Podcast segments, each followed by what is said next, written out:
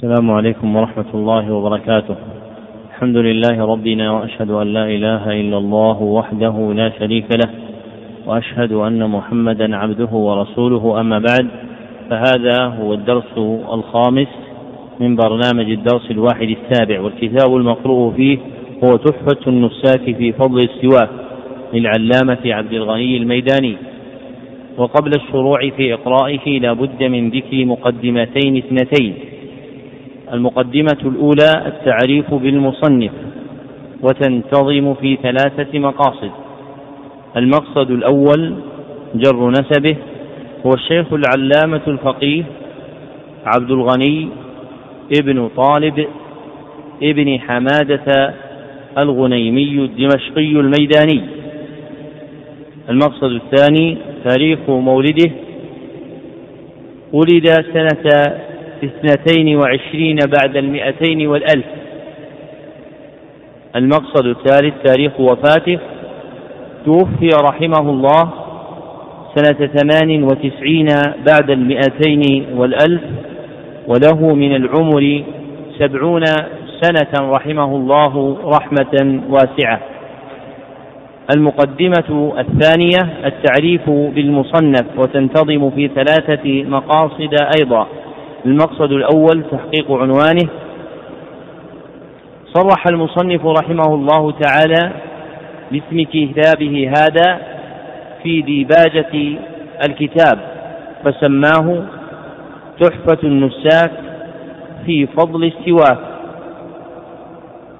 المقصد الثاني بيان موضوعه تتعلق هذه الرسالة اللطيفة بحكم شرعي وهو السواك ببيان جملة من مسائله الفقهية. المقصد الثالث توضيح منهجه. جعل المصنف رحمه الله تعالى كتابه مقسوما إلى مقدمة وثلاثة أبواب وخاتمة. وأورد في كل مجمع منها ما يناسبه فجعل المقدمة في تعريفه وحكمه والأبواب الثلاثة في وقت استعمال السواك وكيفيته ومنافعه والخاتمة في أفضل السواك وموضعه وحكمه للصائم وختم ذلك بفائدة ذكرها عن ابن عباس رضي الله عنهما. وقد ملأ رحمه الله تعالى كتابه على اختصاره بالنقل عن جملة من كتب مذهب الحنفية رحمهم الله لأنه حنفي المذهب. وأورد طرفا من الأدلة الشرعية المتعلقة بهذا الباب.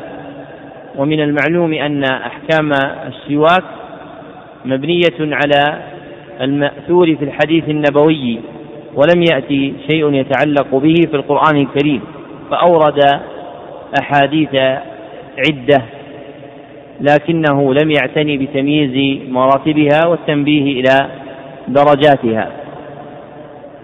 نعم. الحمد لله رب العالمين وصلى الله وسلم وبارك على عبده ورسوله نبينا محمد وآله وصحبه أجمعين. اللهم اغفر لنا ولشيخنا وللحاضرين ولجميع المسلمين. قال المؤلف رحمه الله تعالى بسم الله الرحمن الرحيم.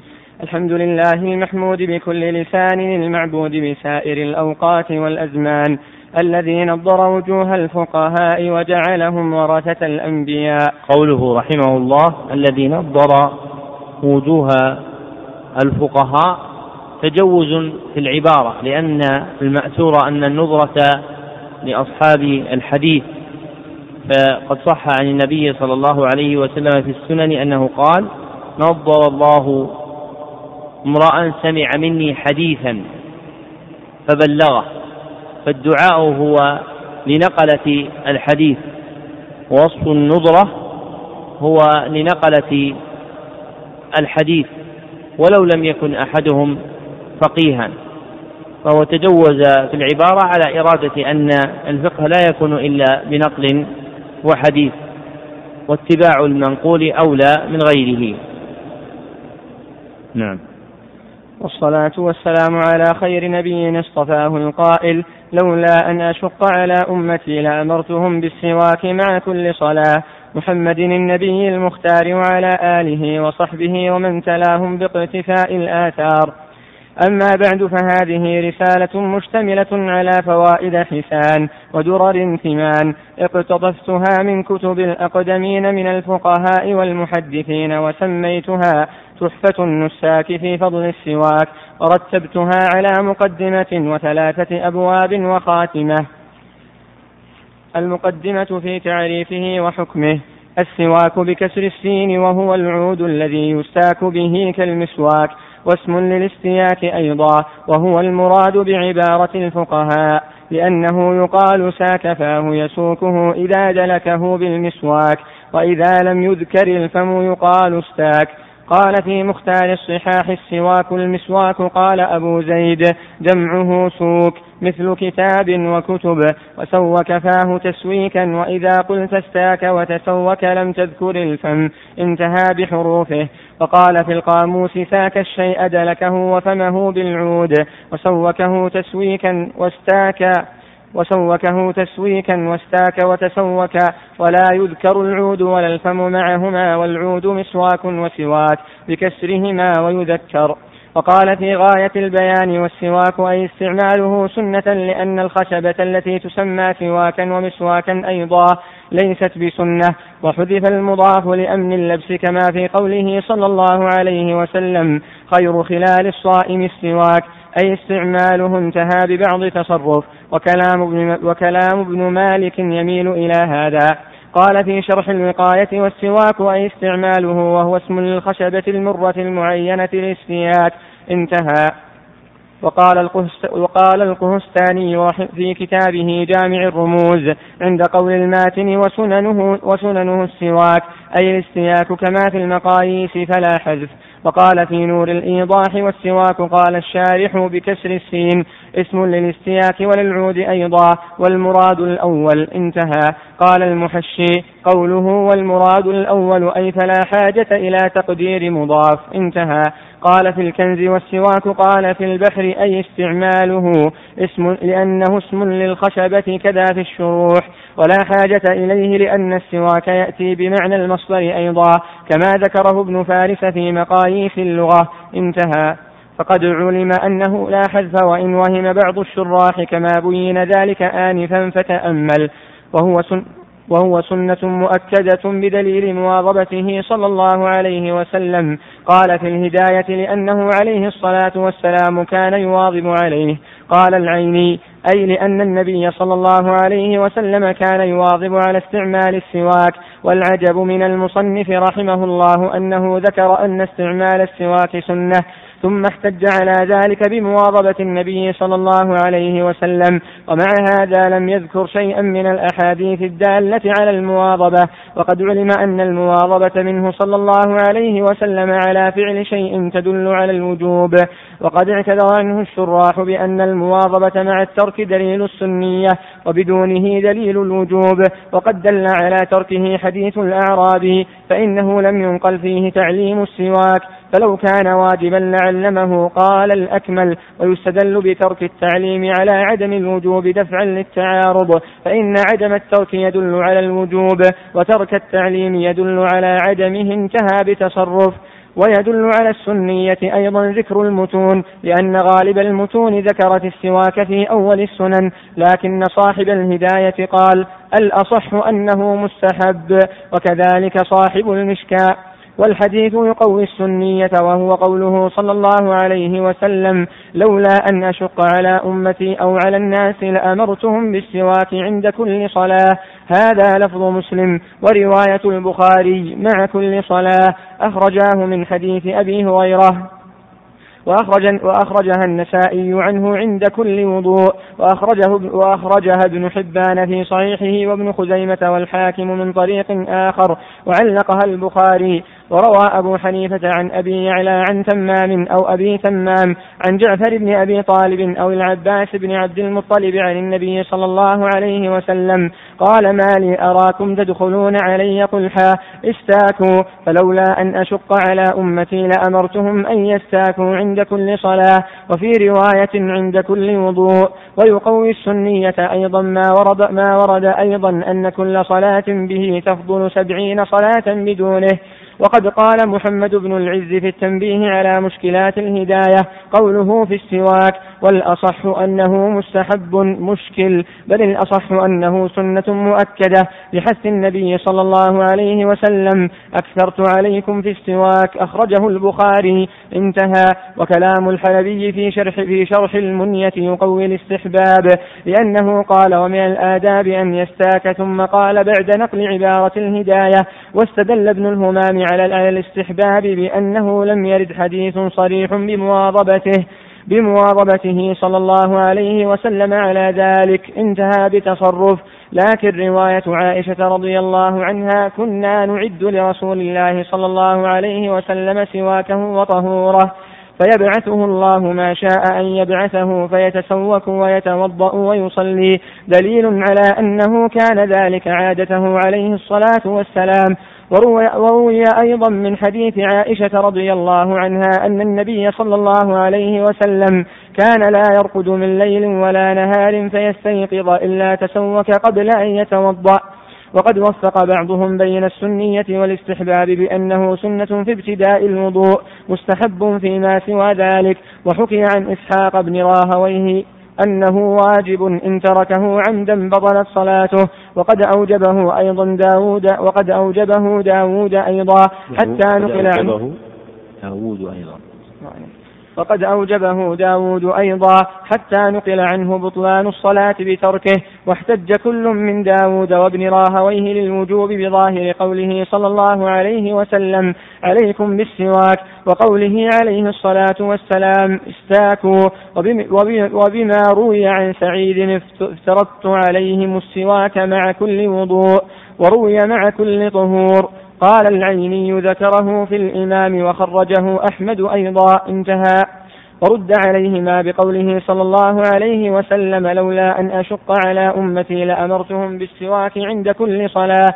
نفى الأمر به للمشقة فينفي الوجوب لذلك. فثبت ما دون الواجب وهو السنة لعدم المانع وهو المشقة. ذكر المصنف رحمه الله تعالى في هذه القطعة من المقدمة تعريف السواك ثم شرع يبين حكمه ومما يتلخص مما ذكره رحمه الله تعالى في تعريف السواك أن كلمة السواك تطلق على معنيين اثنين أحدهما الفعل نفسه والثاني آلته فيسمى دلك الأسنان على الصفة المعروفة سواكا يعني تسوكا بفعله على هذه الصورة كما أن آلة الفعل الذي يقع به دلك الأسنان أو اللسان أو اللثة تسمى سواكا فالسواك مصدر وكذلك هو آلة للفعل. واختلف أهل العلم رحمهم الله تعالى في تذكيره وتأنيثه والأظهر والله أعلم جواز هذا وذاك إلا أن التذكير أعلى. أي هو اللغة الأفصح فيذكر ويؤنث وإن كان التذكير أعلى. ثم شرع رحمه الله تعالى بعد أن نقل طرفا من كلام أهل العربية سواء في تآليفهم المصنفة كالمنقول عن الرازي في مختار الصحاح أو ابن فارس في المقاييس أو ما نقله عن الفقهاء من الحنفية في بيان المعاني اللغوية انتقل بعد ذلك إلى بيان حكم السواك وذكر عبارات أهل مذهبه من الحنفية ومما ينبغي معرفته أن ألفاظ الأصول قد تختلف فيها المذاهب. فيقع في مذهب مثلا إيقاع السنة والمستحب والندب على معنى واحد فيعبرون عن ذلك المعنى بألفاظ متعددة. وفي مذهب آخر يقع كل لفظ على معنى يختلف عن المعنى الآخر. كطريقة الحنفية رحمهم الله تعالى في السنة والمستحب. فالسنة عندهم آكد من المستحب لأن السنة ينضم إليها المواظبة فإن لم تقع المواظبة فإن ذلك يكون استحبابا. وأورد بعض فقهاء الحنفية على من استدل بدليل المواظبة أورد على المستدلين به أن المواظبة على الفعل تفيد الوجوب عند قوم منهم. وأجيب بأن المواظبة إذا انضم إليها الترك حينا والفعل حينا صار ذلك دالا على الاستحباب غير دال على الإيجاب. والنبي صلى الله عليه وسلم لما علم المسيء صلاته أحكام الصلاة وابتدأها بالوضوء لم يذكر له السواك. فهذا خبر وقع فيه ترك ذكر السواك. فيدل على عدم الإيجاب ويبقى التردد عندهم بين السنية والاستحباب. والمختار هو ما ذهب إليه جمهور أهل العلم بل حكي إجماعا ونقل الإجماع أقوى وأولى بما سيأتي من أن السواك سنة لما استفاض في ذلك من الأحاديث عن النبي صلى الله عليه وسلم في فعله في مواضع مختلفة. تارة وفي الحث عليه في أحاديث أخرى تارة أخرى. فلأجل ما ورد من الأحاديث في هذا وذاك قيل إن السواك سنة. ومن عبر عن السنة بما اصطلح عليه جمهور الأصوليين من الندب والاستحباب ساغ عند ذلك أن يقال إن السواك سنة أو أن يقال إن السواك مستحب. أو أن يقال إن السواك مندوب والأكمل هو التعبير بتعبير السنة لأنه هو الوارد في الأخبار.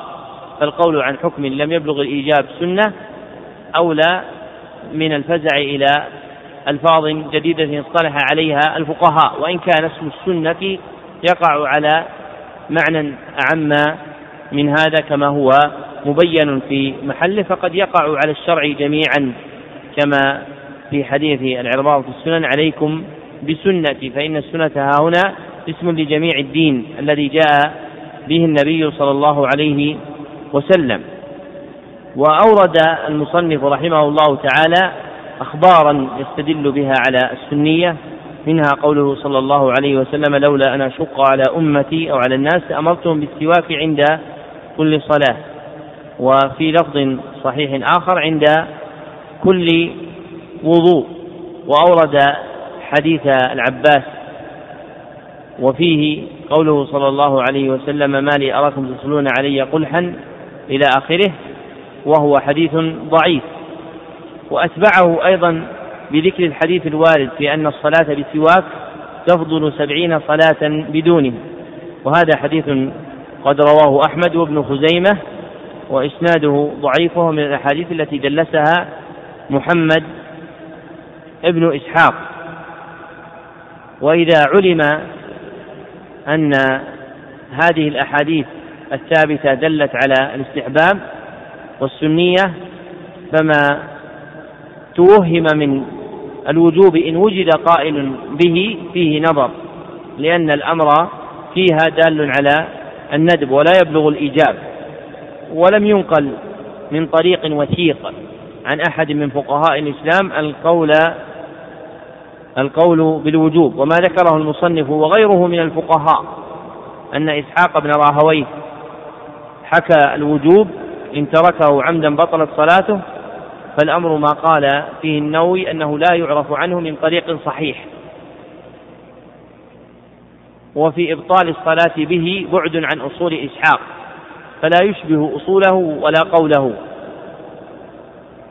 فإنه كان تباعا للآثار ولم يأتي في شيء منها إيجاب إعادة الصلاة في حق من تركه فيبعد مع كمال اتباعه التعدي بإبطال صلاة أحد من المسلمين دون أثر يعول عليه سواء عن النبي صلى الله عليه وسلم أو عن الصحابة أو التابعين.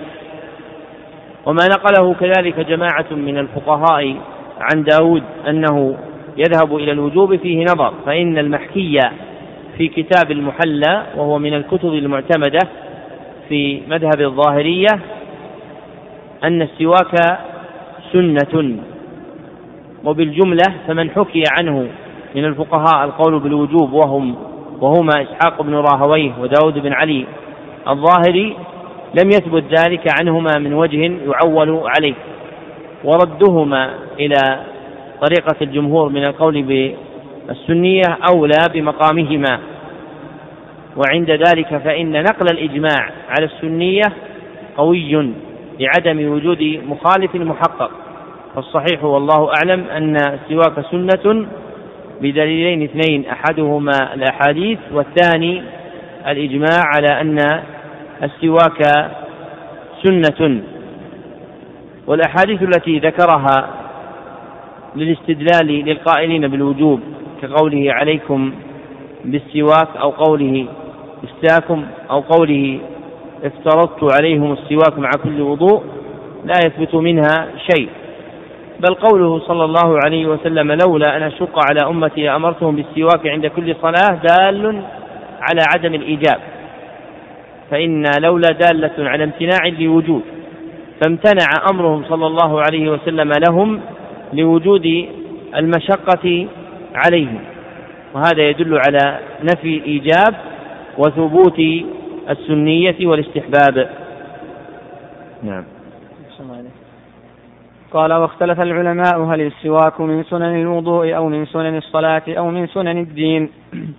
فقال بعضهم من سنن الوضوء وأورد أحاديث منها ما رواه مالك عن أبي الزناد عن الأعرج عن أبي هريرة رضي الله تعالى عنه أنه قال قال عليه الصلاة والسلام لولا أن أشق على أمتي لأمرتهم بالسواك مع كل وضوء وعن مالك مرفوعا ورواه ابن خزيمة في صحيحه والنسائي والدار قطني مرفوعا إلى النبي صلى الله عليه وسلم السواك مع كل وضوء وروى البيهقي من حديث مالك بن أنس عن ابن شهاب عن حميد بن عبد الرحمن بن عوف عن أبي هريرة رضي الله عنه أن رسول الله صلى الله عليه وسلم قال لولا أن أشق على أمتي لأمرتهم بالسواك مع كل وضوء وأكثر الرواة عن مالك هكذا مرفوعا. وقال بعضهم من سنن الصلاة وأورد أحاديث منها ما رواه الستة في كتبهم. عن أبي هريرة رضي الله عنه قال قال رسول الله صلى الله عليه وسلم لولا أن أشق على أمتي لأمرتهم بالسواك مع كل صلاة وقال مسلم عند كل صلاة. وروى أبو داود والترمذي من حديث أبي سلمة عن زيد بن خالد الجهني مرفوعا قال لولا أن أشق على أمتي لأمرتهم بالسواك عند كل صلاة. وقال الترمذي حديث حسن صحيح. قال العيني فإن قلت كيف التوفيق بين رواية كل وضوء ورواية كل صلاة؟ قلت السواك الواقع عند الوضوء واقع للصلاة. لأن الوضوء شرع لها فتحمل الأحاديث التي فيها عند كل صلاة على ما ذكرنا توفيقا بين الأحاديث ولأن السواك عند الصلاة ربما جرح الفم وأخرج الدم وهو نجس بلا خلاف. وإن كان خلاف في انتقاض الوضوء به فيجتنب عن ذلك. انتهى. وقال بعضهم هو من سنن الدين وهو المنقول عن أبي حنيفة لأنه قال رضي الله عنه السواك من سنن الدين. ووردت أحاديث تدل على ذلك منها ما رواه أحمد والترمذي من حديث أبي أيوب رضي الله عنه. من من حديث أبي أيوب رضي الله عنه أربع من سنن المرسلين الختان والسواك والتعطر والنكاح. ومنها ما رواه مسلم من حديث عائشة رضي الله عنها عشر من الفطرة فذكر منها السواك ومنها ما رواه البزار من حديث أبي هريرة رضي الله عنه الطهارات أربع قص الشارب وحلق العانة وتقليم الأظفار والسواك. ومنها ما رواه الطبراني والبيهقي من حديث أم سلمة رضي الله عنها مرفوعا ما زال جبريل يوصيني بالسواك الحديث. ومنها ما رواه البيهقي من حديث عائشة رضي الله عنها هن لكم سنة وعلي فريضة السواك والوتر وقيام الليل. ومنها ما رواه أحمد والطبراني من حديث واثلة بن الأسقع أمرت بالسواك حتى خشيت.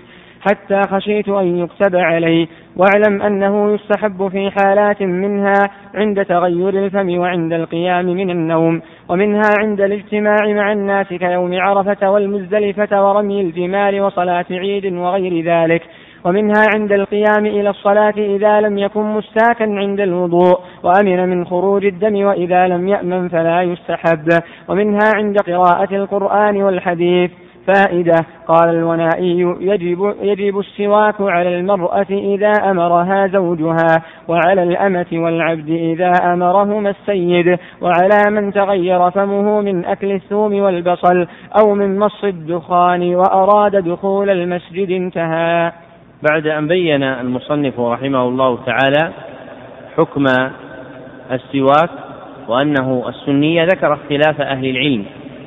في السواك هل هو من سنن الوضوء أو من سنن الصلاة أو من سنن الدين؟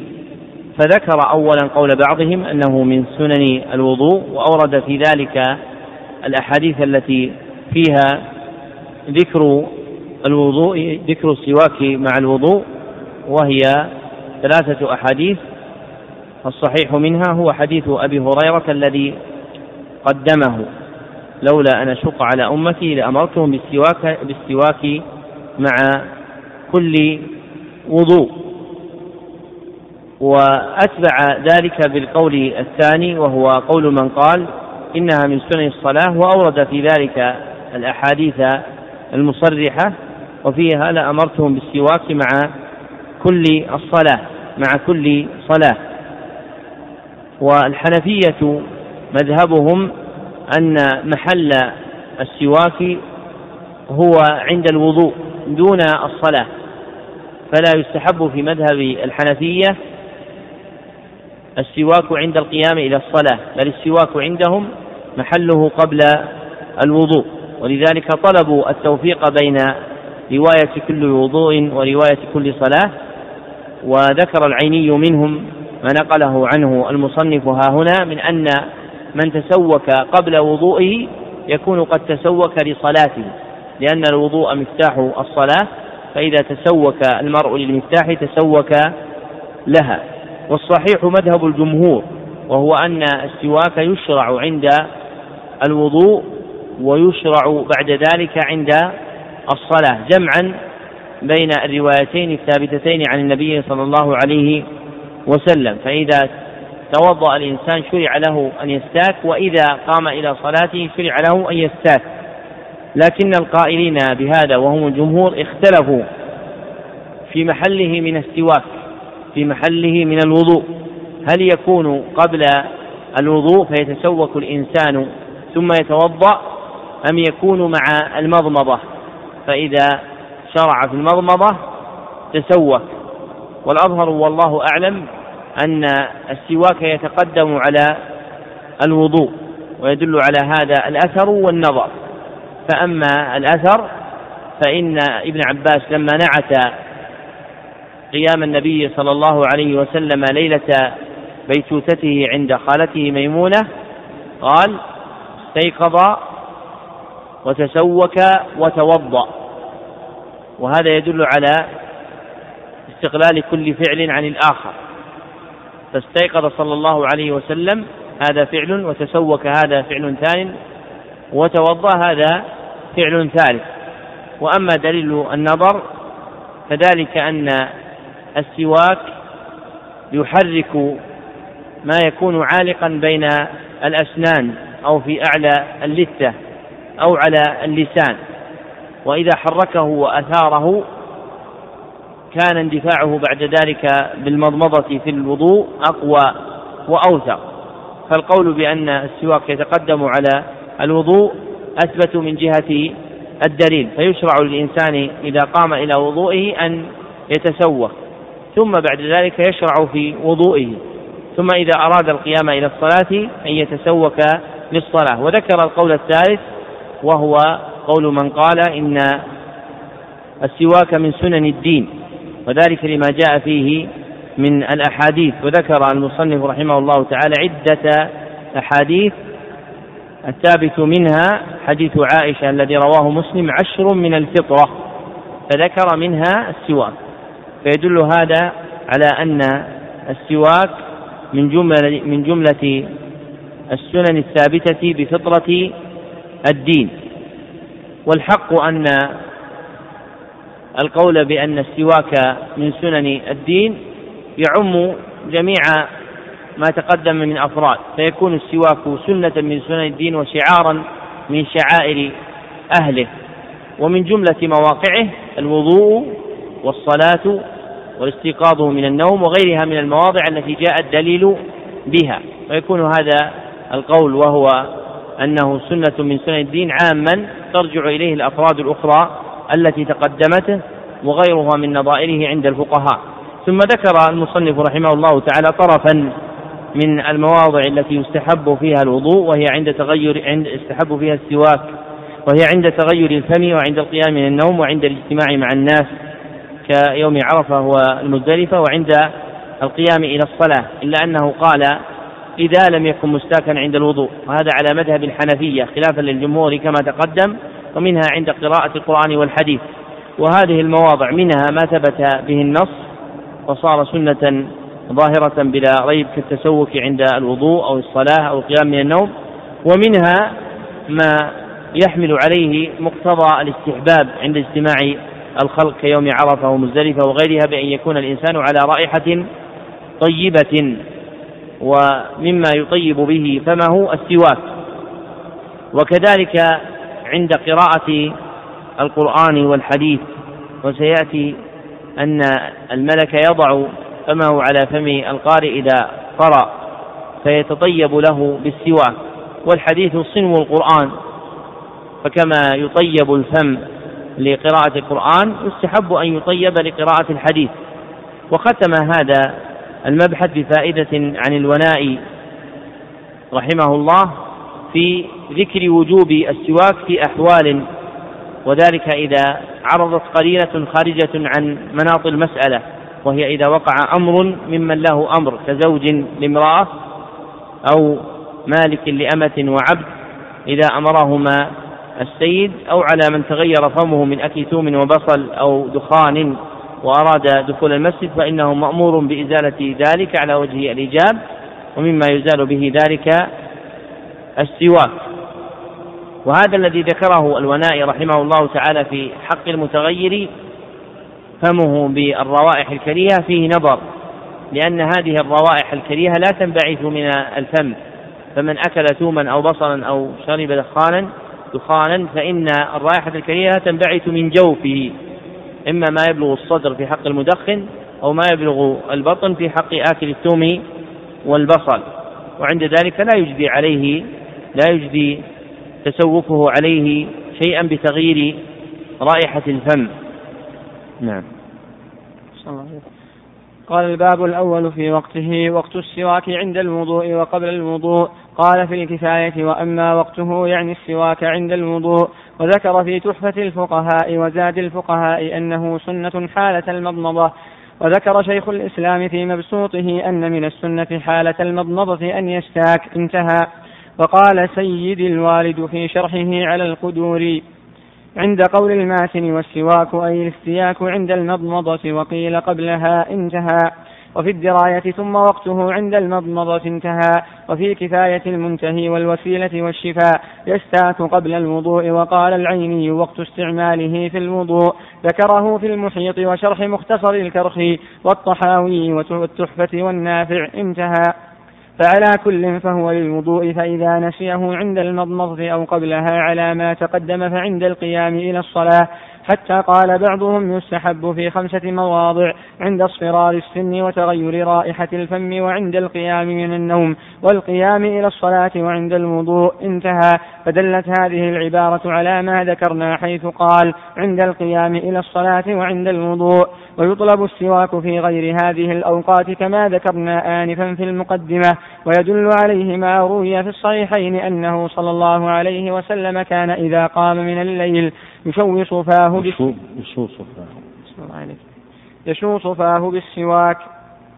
وعن أبي داود كان عليه الصلاة والسلام لا يستيقظ من ليل أو نهار إلا تسوك قبل أن يتوضأ. وفي مسلم كان عليه الصلاة والسلام إذا دخل بيته بدأ بالسواك. وفي الطبراني ما كان النبي صلى الله عليه وسلم يخرج, يخرج من بيته لشيء من الصلوات حتى يستاك. وروى البخاري ومسلم وأبو داود والنسائي من حديث حذيفة بن اليمان قال كان رسول الله صلى الله عليه وسلم إذا قام يتهجد يشوص فاه بالسواك واستياكه صلى الله عليه وسلم بسواك عبد الرحمن بن أبي بكر رضي الله عنهما عند وفاته يؤيد ذلك كله. انتهى. ذكر المصنف رحمه الله تعالى في هذا الباب وقت السواك. وذكر أن وقت السواك عند الوضوء وقبل الوضوء وهذا هو مذهب الحنفية. ومنهم من يقول باستحباب السواك عند القيام إلى الصلاة لكن مذهبهم هو كونه عند الوضوء. وجرى الخلف عندهم كما وقع عند الجمهور في موضعه من الوضوء هل يكون مع المضمضة أو يتقدمها والصحيح أنه يتقدم الوضوء كما ذكرنا آنفا. كما أن الصحيح هو مذهب الجمهور أنه يستحب إعادة التسوك للصلاة إذا قام الإنسان إليها ولو كان قد تسوك لوضوئه. وذكر المصنف رحمه الله تعالى كذلك من ما جاء في الأحاديث ما ثبت في الصحيح أن النبي صلى الله عليه وسلم كان إذا قام يتهجد يصوص فاه بالسواك ويشوص مما اختلف فيه أهل العلم رحمهم الله تعالى على أقوال أشهرها وهو الذي اختاره النووي أن معنى الشوص هو التسوك بالعرض. فإذا تسوك الإنسان بالعرض كان فعله شوصا بأن يكون على هذه الصفة. وأورد أيضا ما ثبت في صحيح مسلم أن النبي صلى الله عليه وسلم كان إذا دخل بيته بدأ بالسواك. وأورد قبله رواية أبي داود كان عليه الصلاة والسلام لا يستيقظ من ليل أو نهار إلا تسوك قبل أن يتوضأ. وفي إسناده ضعف. ولو صحت هذه الرواية لكانت فصلا في تقدم السواك على الوضوء لكن لم يثبت ذلك بوجه صريح ولكن استنبطوا على ما ذكرنا من حديث ابن عباس في قصة بيتوتته عند خالته ميمونة رضي الله عنها. نعم. قال الباب الثاني في كيفيته وكيفية السواك على ما ورد أن يجعل خنصر يمينه أسفله والبنصر والوسطى والسبابة فوقه والإبهام أسفل رأسه كما روي عن ابن مسعود رضي الله عنه. ولا ينظر إلى مناقشة العلامة نوح بقوله ينبغي أن يكون باليسار لا باليمين لأنه من باب إزالة الأقذار وحيث ثبت عن ابن مسعود فلا كلام ويبل السواك قبل الاستياك ويغسله بعده ويستاك عرضا لا طولا نص عليه في المحيط وأخرج أبو نعيم من حديث عائشة رضي الله عنها قالت كان رسول الله صلى الله عليه وسلم يستاك عرضا لا طولا. وفي مراسيل أبي داود إذا استكتم فاستاكوا عرضا وقال عليه الصلاة والسلام استاكوا عرضا وادهنوا غبا واكتحلوا وترا. وأخرج الطبراني بإسناده إلى بهز قال كان رسول الله صلى الله عليه وسلم يستاك عرضا ويشرب مصا ويقول هو أهنأ. انتهى. ويمر السواك على لسانه قال في المغني ويستاك على أسنانه ولسانه انتهى. وقال أبو موسى رضي الله تعالى عنه أتينا رسول الله صلى الله عليه وسلم فرأيته يستاك على لسانه متفق عليه انتهى. وينبغي أن يكون السواك طول طول شبر فلو طال عن الشبر فمركب للشيطان خاليا من العقد والإعوجاج. ولا يقبض السواك قبضا فإنه يورث الباسور ولا يمصه فإنه يورث العمى. ولا يستاك وهو مضطجع فإنه يورث كبر الطحال. ولا يضع السواك بل ينصبه لأنه خطر الجنون. وإذا فقد السواك فبفرقة خشنة وتنوب الإصبع عن السواك أيضا. لما روى البيهقي عن رجل من الأنصار قال يا رسول الله رغبتنا في السواك فهل دون ذلك من شيء؟ قال إصبعك سواك عند وضوئك تمر بها على أسنانك. وفي رواية عن أنس رضي الله عنه قال قال رسول الله صلى الله عليه وسلم الإصبع تجزي عن السواك. وروى البيهقي في سننه من حديث أنس رضي الله عنه أن النبي صلى الله عليه وسلم قال يجزي عن السواك الأصابع انتهى. ولا تكفي الإصبع, الإصبع إلا عند فقد السواك. ولا تكفي الإصبع إلا عند فقد السواك لا عند وجوده كما في الكافي وكيفيته كما في ابن أمير حاج أن يبدأ بالإبهام من الجانب الأيمن يستاك فوقا وتحتا ثم بالسبابة من الأيسر كذلك ويقوم العلك مقامه للنساء لرقة البشرة لكن مع النية فائدة, فائدة يكره العلك للرجل للتشبه بالنساء ما لم يكن للتداوي قالت قالت طحاوي الطحطاوي. قال الطحطاوي. فيهم الطحاوي والطحطاوي. نعم. قال الطحطاوي ويستحب أن يدلك الأسنان ظاهرها وباطنها وأطرافها والحنك وهو باطن الفم وأعلى الفم من داخل والأسفل من طرف مقدم اللحيين. انتهى. ويدعو المتسوق بقوله اللهم طهر نكهتي ومحص ذنوبي ويغسل فاه بعده بماء بارد في الصيف حار في الشتاء. وفي الدراية يقول عند الاستياك اللهم طهر فمي ونور قلبي وطهر بدني وحرم جسدي على النار وأدخلني برحمتك في عبادك الصالحين. ذكر المصنف رحمه الله تعالى ها هنا الباب الثاني في كيفيته وأورد مسائل أخرى تتعلق بالسواك وذكر كيفية زعم رحمه الله تعالى أنها مروية عن ابن مسعود. ولا يعرف ذلك في كتب الرواية المأثورة ولم يثبت في كيفية السواك إذا أخذه الإنسان. لا يثبت فيه شيء لا عن النبي صلى الله عليه وسلم ولا عن الصحابة ولا عن التابعين. وهذا أمر موسع فيه بحسب حال الإنسان وقدرته على ما يمسك به. ثم جره ذلك إلى ذكر مسألة أخرى. في حق الممسك إذا أمسكه على هذه الصفة المذكورة هل يكون ذلك باليسار أم باليمين؟ فذهب أنه ينبغي أن يكون باليسار. فذكر فذكر أنه ينبغي أن يكون باليمين لا باليسار. رادا على نوح أحد علماء الحنفية الذي عكس القضية فإن مذهب الجمهور هو القول باليمين. ومذهب الحنابلة هو القول باليسار فجمهور الحنابلة على هذا. ولم يثبت في تعيين ذلك حديث عن النبي صلى الله عليه وسلم ولا عن الصحابة ولا عن التابعين. فالإنسان مخير بين هذا وهذا إذا لم يثبت النقل. لكن إذا نظر إلى العلة التي علق بها الحكم عند هؤلاء وهؤلاء أمكن الخروج بقول راجح. فإن الذين قالوا إنه يستحب إمساكه باليمين قالوا لأن ذلك من التطيب للفم وما كان للتطيب فهو من المكرمات والمكرمات تكون باليمين. وقابلهم من قال إنه بالشمال فقالوا إنه من باب إزالة الأذى وما كان من إزالة الأذى فإنه يكون بالشمال. وإذا نظر إلى علة الحكم أمكن حينئذ أن يقال إن الراجح الذي يقتضيه النظر هو أن يقال إن كان التسوق للتطيب كان المشروع كونه باليمين وإن كان التسوق لإزالة الأذى كان المشروع كونه بالشمال. وهذا القول هو أرجح من قول من قال إنه بالشمال ومن قول من قال إنه باليمين. لأن علة الحكم إذا طردتها في المأخذ كانت أقوى مما تعلق بهذا وهذا. فعلى كلام أهل العلم الإنسان مخير لكن على ما رجحنا من رعاية العلة يكون اقتضاء كونه معلقا بحكمته إن كان للتطيب فهو باليمين وإن كان للإزالة فهو باليسار. هذا أقوى وقد أشرت إلى ذلك بقولي تسوك بالشمال إذا أزلت.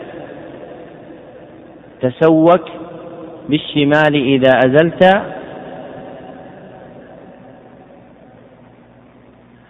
وباليمنى إذا طيبا قصدت. وباليمنى إذا طيبا قصدت. فلم يثبت من المأثور حرف. فلم يثبت من المأثور حرف وبالتعليل أولى ما حكمت. تسوك بالشمال إذا أزلت وباليمنى إذا طيبا قصدت. فلم يثبت من المأثور حرف وبالتعليل أولى ما حكمت. ثم ذكر ما يشرع من تطيب السواك قبل التسوك به فقال ويبل السواك قبل الاستهلاك ويغسله بعده. ويدل على هذا فعل عائشة لما طيبت للنبي صلى الله عليه وسلم سواك أخيها عبد الرحمن. ولهذا يستحب قطع رأس السواك بعد فترة فأخرى لأن في ذلك تطيبا له وبه يحصل مقصود الشرع في الأمر به. ثم ذكر مسألة كيفية الاستواك عرضا أم طولا فقال ويستاك عرضا لا طولا. ورويت في ذلك أحاديث صريحة لا يثبت منها شيء في الأمر بالاستواك عرضا إلا حديث حذيفة المتقدم أن النبي صلى الله عليه وسلم كان إذا استيقظ من الليل يصوص فاه بالسواك عندما فسر الشوص بالتسوك عرضا وهذا محله الأسنان. وأما اللسان فالظاهر أن السنة هي التسوك طولا. لحديث أبي موسى في الصحيح أنه قد رأى النبي صلى الله عليه وسلم واضعا سواكه على طرف لسانه وهو يقول أع أع يعني يتهوع من إدخاله إلى أقصى فيه.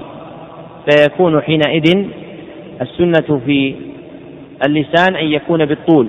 والسنة في الأسنان أن يكون بالعرض عند من يقول بأن الشوص هو دلك الأسنان عرضا وهو قول جمهور أهل اللغة رحمهم الله تعالى. ثم بعد ذلك ذكر المصنف رحمه الله تعالى قدر السواك وأنه يكون طول شبر وهذا الذي ذكره لا أصل له وما ادعاه أنه إذا طال عن الشبر فمركب للشيطان وما تلاه من قوله ولا يقبض السواك قبضا فإنه يورث البأسور ولا يمص فإنه يورث العمى ولا يستاك وهو مضطجع فإنه يورث كبر الطحال ولا يضع السواك بل ينصبه لأنه خطر الجنون. كل ذلك ليس مبنيا على دليل نقلي ولا عقلي صحيح. وأشباه هذا مما يذكره الفقهاء. لا يعول عليه ولعلهم توهموا شيئا رأوه ولكن لا يحمل وهم رأوه على جعله حكما مضطردا. ثم ذكر بعد ذلك مسألة تتعلق بفقد السواك. فإذا فقد الإنسان السواك هل يشرع له أن يتسوك بخرقة خشنة ويستعمل الإصبع في ذلك؟ اختلف أهل العلم في ذلك على قولين والأحاديث الواردة في التسوك بالإصبع لا يصح منها شيء. والسنة إنما هي استعمال هذه الآلة وهي العود المعروف. وإذا فقدت فإنها تكون من جنس السنة التي ذهب محلها وذهاب المحل يكون بفقد آلتها فلا يمكن أن يفعلها الإنسان. فعند ذلك لا يقال إن السنة إذا غابت الآلة أن يتسوك الإنسان بإصبعه. لكن إن أراد أن يفعل ذلك فلا بأس به لكنه ليس سنة ولا يكون تسوكا لكن سئل قتادة عن ذلك كما رواه عبد الرزاق في المصنف فقال لا بأس به ولا نعلم أحدا من السلف أنكر ذلك. فلا ننكره ولكننا لا نقول إنه يقوم مقام الآلة المعروفة وهي آلة السواك. ثم ذكر بعد ذلك رحمه الله تعالى في كيفيته أن يبدأ بالإبهام من الجانب الأيمن يستاك فوقا وتحتا ثم بالسبابة من الأيسر كذلك. وهذا مما لم يثبت مما لم يثبت به حديث. ثم ذكر أن العلك يقوم مقامه للنساء والصحيح أن العلك كالإصبع لا يقوم مقامه وإنما الذي يقوم بالسواك هو هذه الآلة فقط لا غيرها. ثم ذكر رحمه الله تعالى ما يدعو به المتسوك إذا تسوك بقوله اللهم طهر نكهتي ومحص ذنوبي إلى آخره وما أعقبه من قوله اللهم طهر فمي ونور قلبي وهذا شيء لم يثبت فيه حرف لا عن النبي صلى الله عليه وسلم ولا عن الصحابة ولا عن التابعين وكأنه تبع لما عليه بعض الفقهاء من تفريق الدعاء على أعضاء الوضوء. فإن من الفقهاء من استحب إذا غسل يديه أن يدعو بتطهيرهما من الحرام وإذا غسل وجهه أن يدعو بتطهيره من الحرام وغير ذلك من الأدعية المنقولة عندهم في الأعضاء. وكل ذلك ليس فيه شيء مأثور فلا يشرع دعاء معين عند السواك لا ابتداء ولا انتهاء. نعم. الله قال الباب الثالث في منافعه ومنافعه كثيرة جدا وقد أوصلها بعضهم إلى ستين منفعة وقيل فوق تسعين منها أنه مرضاة للرحمن مطهرة للفم لقوله صلى الله عليه وسلم السواك مطهرة للفم مرضاة للرب. وروي عن علي الرضا وابن عباس وعطاء رضي الله عنهم. عليكم بالسواك فلا تغفلوا عنه وأديموه فإن فيه رضاء الرحمن وتضاعف صلاته إلى تسعة وتسعين ضعفا أو إلى أربعمائة ضعف. وقد ورد أيضا صلاة به تعدل سبعين صلاة بدونه. ومنها أن إدامته تورث السعة والغنى وتيسير الرزق. ومنها أنه يشد اللثة ويشد اللثة ويسكن الصداع وعروق الرأس ويذهب وجع الرأس حتى قيل إنه لا يضرب عرق ساكن ولا يسكن جاذب يعني بعد المداومة عليه. ومنها أنه يذهب البلغم ويقوي الأسنان ويجلو البصر ويقوي البدن ويصحح المعدة ويزيد الرجل فصاحة وعقلا وحفظا ويطهر القلب ويزيد في الحسنات ويفرح الملائكة وتصافحه لنور وجهه وتشيعه إذا خرج إلى الصلاة وتستغفر حملة العرش لفاعله عند خروجه من المسجد وفي ليلة الاثنين والجمعة عند عرض الأعمال وكذلك الأنبياء والرسل وهو مسخطة ومطردة للشيطان وهو مصف للذهن واللون مهضم للطعام مكثر للولد. ومن داوم عليه يجوز على الصراط كالبرق الخاطف وهو سبب لإعطاء الكتاب باليمين. مبطئ للشيب ومقو على طاعة الله تعالى. ومذهب للحرارة من الجسد ويذهب الوجع ويقوي الظهر. ومن داوم عليه لا ينحني ظهره. ومن أعظم منافعه أنه يذكر الشهادة عند خروج الروح ويسرع النزع ويبيض الأسنان ويطيب النكهة ويصفي الحلق ويزكي الفطنة ويقطع الرطوبة ويحد البصر أن يزيد في حدته فهو غير الجلاء ويضاعف الأجر لفاعله وينمي المال ويعين على قضاء الحوائج. ويوسع على على مدينه في قبره وهو مؤنس في اللحد ويكتب له أجر من لم يستكفي يومه. وهو سبب لفتح أبواب الجنة وغلق أبواب النيران عن فاعله وتثني الملائكة على فاعله بقولها مقتت بالأنبياء ويقف آثارهم ويلتمس هديهم. هذا في كل يوم. ولا يخرج من الدنيا إلا وهو طاهر مطهر وحتى يسقى شربة من حوض النبي صلى الله عليه وسلم وهو الرحيق المختوم ويأتيه الملك عند النزع في الصورة التي يأتي فيها الأولياء والأنبياء وهو مذهب للحفر والنخر ومذهب لوجع الضرس والأسنان وترحب به الأرض وتقول كنت, كنت أحب نعمتك التي يحبها الله فاليوم أوسع لك بط فاليوم أوسع لك بطني ويوسع له في القبر مد البصر وأزيد ويكرم ويكنى مع الأنبياء ويدخل معهم الجنة ضاحكا بلا حساب وينبت الشعر. وإذا قرأ المتسوق فما من حرف يخرج من فمه إلا ويدخل في جوف ملك لأن الملك دائما فمه على فم المتسوق كما هو مذكور في الحديث. ذكر المصنف رحمه الله تعالى في هذا الباب منافع السواك ومنافع السواك نوعان اثنان أحدهما منافع شرعية مردها إلى الشرع والثابت فيها أنه مطهرة للفم مرضاة للرب كما ثبت بذلك الحديث. وما عداه مما أتبعه به المصنف كتضعيف الصلاة أو اناس وحشة الميت في قبره أو فرح الملائكة أو مصافحتهم أو غير ذلك من المنافع الشرعية فلم يثبت فيها دليل. والنوع الثاني المنافع القدرية التي مردها إلى القدر القدر التي عرف بتتبع أحوال المتسوكين آثار السواك عليهم. آثار السواك عليهم كتقوية الأسنان وشد اللثة وتسكين الصداع. وأشباه ذلك من الأمور القدرية فهذا الأمر فيها واسع. فإذا ثبت بطريق القدر شيء منها كان ذلك معدودا من المنافع. وختم المصنف رحمه الله تعالى بقوله في هذا الباب وإذا قرأ المتسوق فما من حرف يخرج من فمه إلا ويدخل في جوف ملك لأن الملك دائما فمه على فم المتسوق وهذا أصله حديث مروي وهو الذي ذكره المعلق في الحاشية إن العبد إذا تسوق ثم قام يصلي قام الملك خلفه فيسمع لقراءته فيدنو منه أو كلمة نحوها حتى يضع حتى يضع فاه على فيه فما يخرج من فيه شيء إلا صار في جوف الملك فطهروا أفواهكم للقرآن. وهذا يقتضي أن يكون في كلام المصنف نظرا فالصواب أن الملك دائما فمه على فم القارئ. وليس على فم المتسوق بل على فم القارئ الذي يقرأ القرآن. وهذا الحديث قد ثبت عند ابن أبي شيبة في سند صحيح عن علي موقوفا وله حكم الرفع. أما الروايات التي جاءت وفيها رفعه إلى النبي صلى الله عليه وسلم فهي ضعيفة.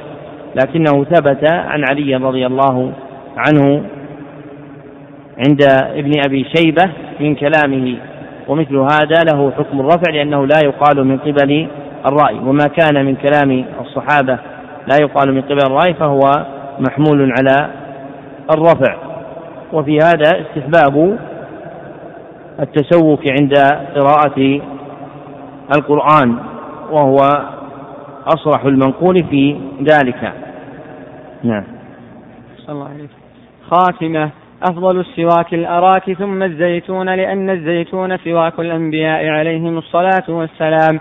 كما في الينابيع ثم الخوخ أو التوت أو أصل الشوك كما في الصلاة المسعودية. وإلا فمن مطلق شجر مر لأنه أقطع للبلغم وأنقى للصدر وأهنأ للطعام. ويكره بالقصب كما يكره التخليل به وبالرمان والريحان ويكره بكل مؤذ ويحرم بكل ذي سم ويكره التسوك بطرفيه وبسواك الغير ما لم يغسله وقد سبق أنه تسوك صلى الله عليه وسلم بسواك عبد الرحمن بن أبي بكر رضي الله تعالى عنهما ويكره بسواك نفسه ما لم يغسله ولا يترك السواك بلا غسل. وموضع سواكه صلى الله عليه الصلاة والسلام من أذنه موضع القلم من أذن الكاتب. وأسوكة الصحابة خلف آذانهم كما قاله الحكيم الترمذي وكان بعضهم يضعه في طي عمامته. ولا يكره السواك للصائم عندنا مطلقا ولو بعد الزوال. خلافا للشافعي لنا قوله صلى الله عليه وسلم لنا قوله عليه الصلاة والسلام خير خلال الصائم السواك ولم يقيد لا قبل, لا قبل الزوال ولا بعده. فائدة. قال ابن عباس رضي الله عنهما من تسوك بسواك غيره فقد الحفظ. ذكره عنه الحكيم الترمذي في كتابه العلل. انتهى. من تحذير الإخوان للعلامة يوسف الحنفي. وقال أيضا في موضع آخر من ذلك الكتاب من استاك على رأس الخلاء فذهب بصره فلا يلومن إلا نفسه. انتهى. وصلى الله على سيدنا محمد وعلى آله وصحبه وسلم. ختم المصنف رحمه الله تعالى كتابه بهذه الخاتمة التي انتظر ما فيها جملة من المسائل منها أن أفضل السواك هو ما يكون بالأراك ثم الأشجار بعده بحسب أثرها في التطيب والتطهير. وذكر بعض الفقهاء كراهيته من بعض الأشجار كالقصب والرمان والريحان.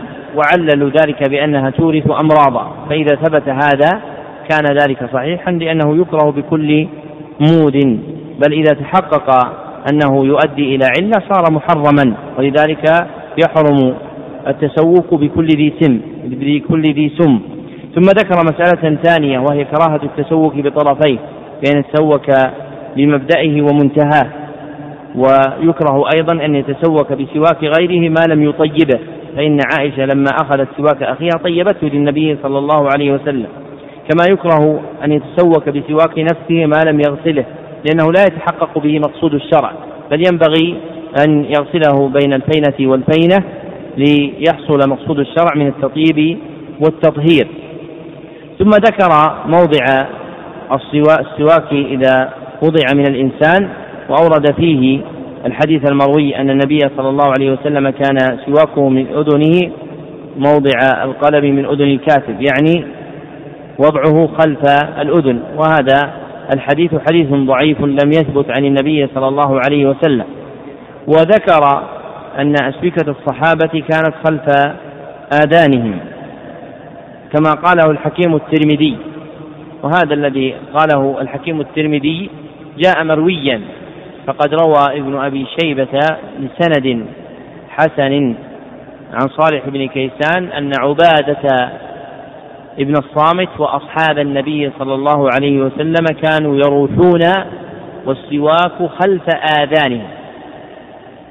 وصالح بن كيسان لم يدرك عبادة لكنه أدرك جماعة من الصحابة فيكون خبره عن عبادة منقطعا لكن خبره عن غيره من الصحابة متصلا. وقد روى ابن أبي شيبة هذا الأثر في موضع آخر بلفظ كان الرجل من أصحاب النبي صلى الله عليه وسلم يروح والسواك خلف أذنه. فيدل هذا على أن وضعه خلف الأذن مأثور عن الصحابة رضوان الله عنهم. ولكن هل هو مشروع لنا أم غير مشروع؟ ما الجواب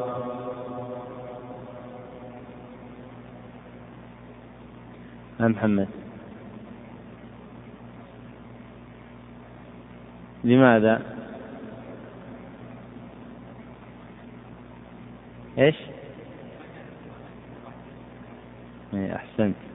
يقال إن الصحابة كانوا يضعونه لأجل أن لباسهم كان قميصا أو رداء وازارا ولم يكن فيه ما تعرف عليه الناس مما سموه بالجيوب في مقدم ملابسهم أو في أطرافها. فلأجل أنه لا يمكن وضعه معهم إلا في هذا الموضع فإنه يوضع. وهذا والله أعلم كان من عادات العرب. ولا زال في بعض البلاد ممن لا زال على طريقة العرب الأول من يحفظ شيئه إما بوضعه خلف أذنه أو بوضعه في شعره إذا كان كثيفا. فكأن هذا من سنن العرب التي وافقهم الصحابة عليها لاحتياجهم إليها. أما اليوم فكأن فعله من قبيل الشهرة. فإن الإنسان إذا وضعه بين الناس صار مستقبحا عندهم وكذلك يشتهر بذلك. والشهرة مما جاءت الشريعة بإبطالها سواء في ملبس أو هيئة أو غيره. فلا يشرع ذلك والله أعلم. وما ذكره قال كان بعضهم يضعه في طي عمامته يعني بعضهم إذا لبس العمامة وضعه في ذلك وهذا لعله مأثور عن أحد من السلف. أما الصحابة ففي ذلك ما ذكرنا. ثم ذكر بعد ذلك مسألة أخرى وهو أن السواك للصائم لا يكره ولو بعد الزوال وهو أحد قولي الفقهاء وهو الصحيح. لا لحديث خير خلال الصائم السواك لأن هذا الحديث حديث ضعيف. ولكن لأجل الإطلاق في حديث لولا أن أشق على أمتي أمرتم بالسواك عند كل صلاة. ومعلوم أن من الصلوات ما يقع للصائم بعد الزوال. فلما ترك تنبيهه عن عدم الاستعمال دل هذا على أن السواك مشروع له على كل حال. ثم ختم المصنف رحمه الله تعالى هذه الخاتمة بفائدة. لا تسمى فائدة إلا على مذهب أحمد وجماعة من أصحاب الحديث أنهم يسمون الحديث الغريب المستنكر بالفائدة. كما ذكر شيخ الإسلام ابن تيمية رحمه الله تعالى أن الإمام أحمد إذا قال هذا حديث فائدة فهو منكر.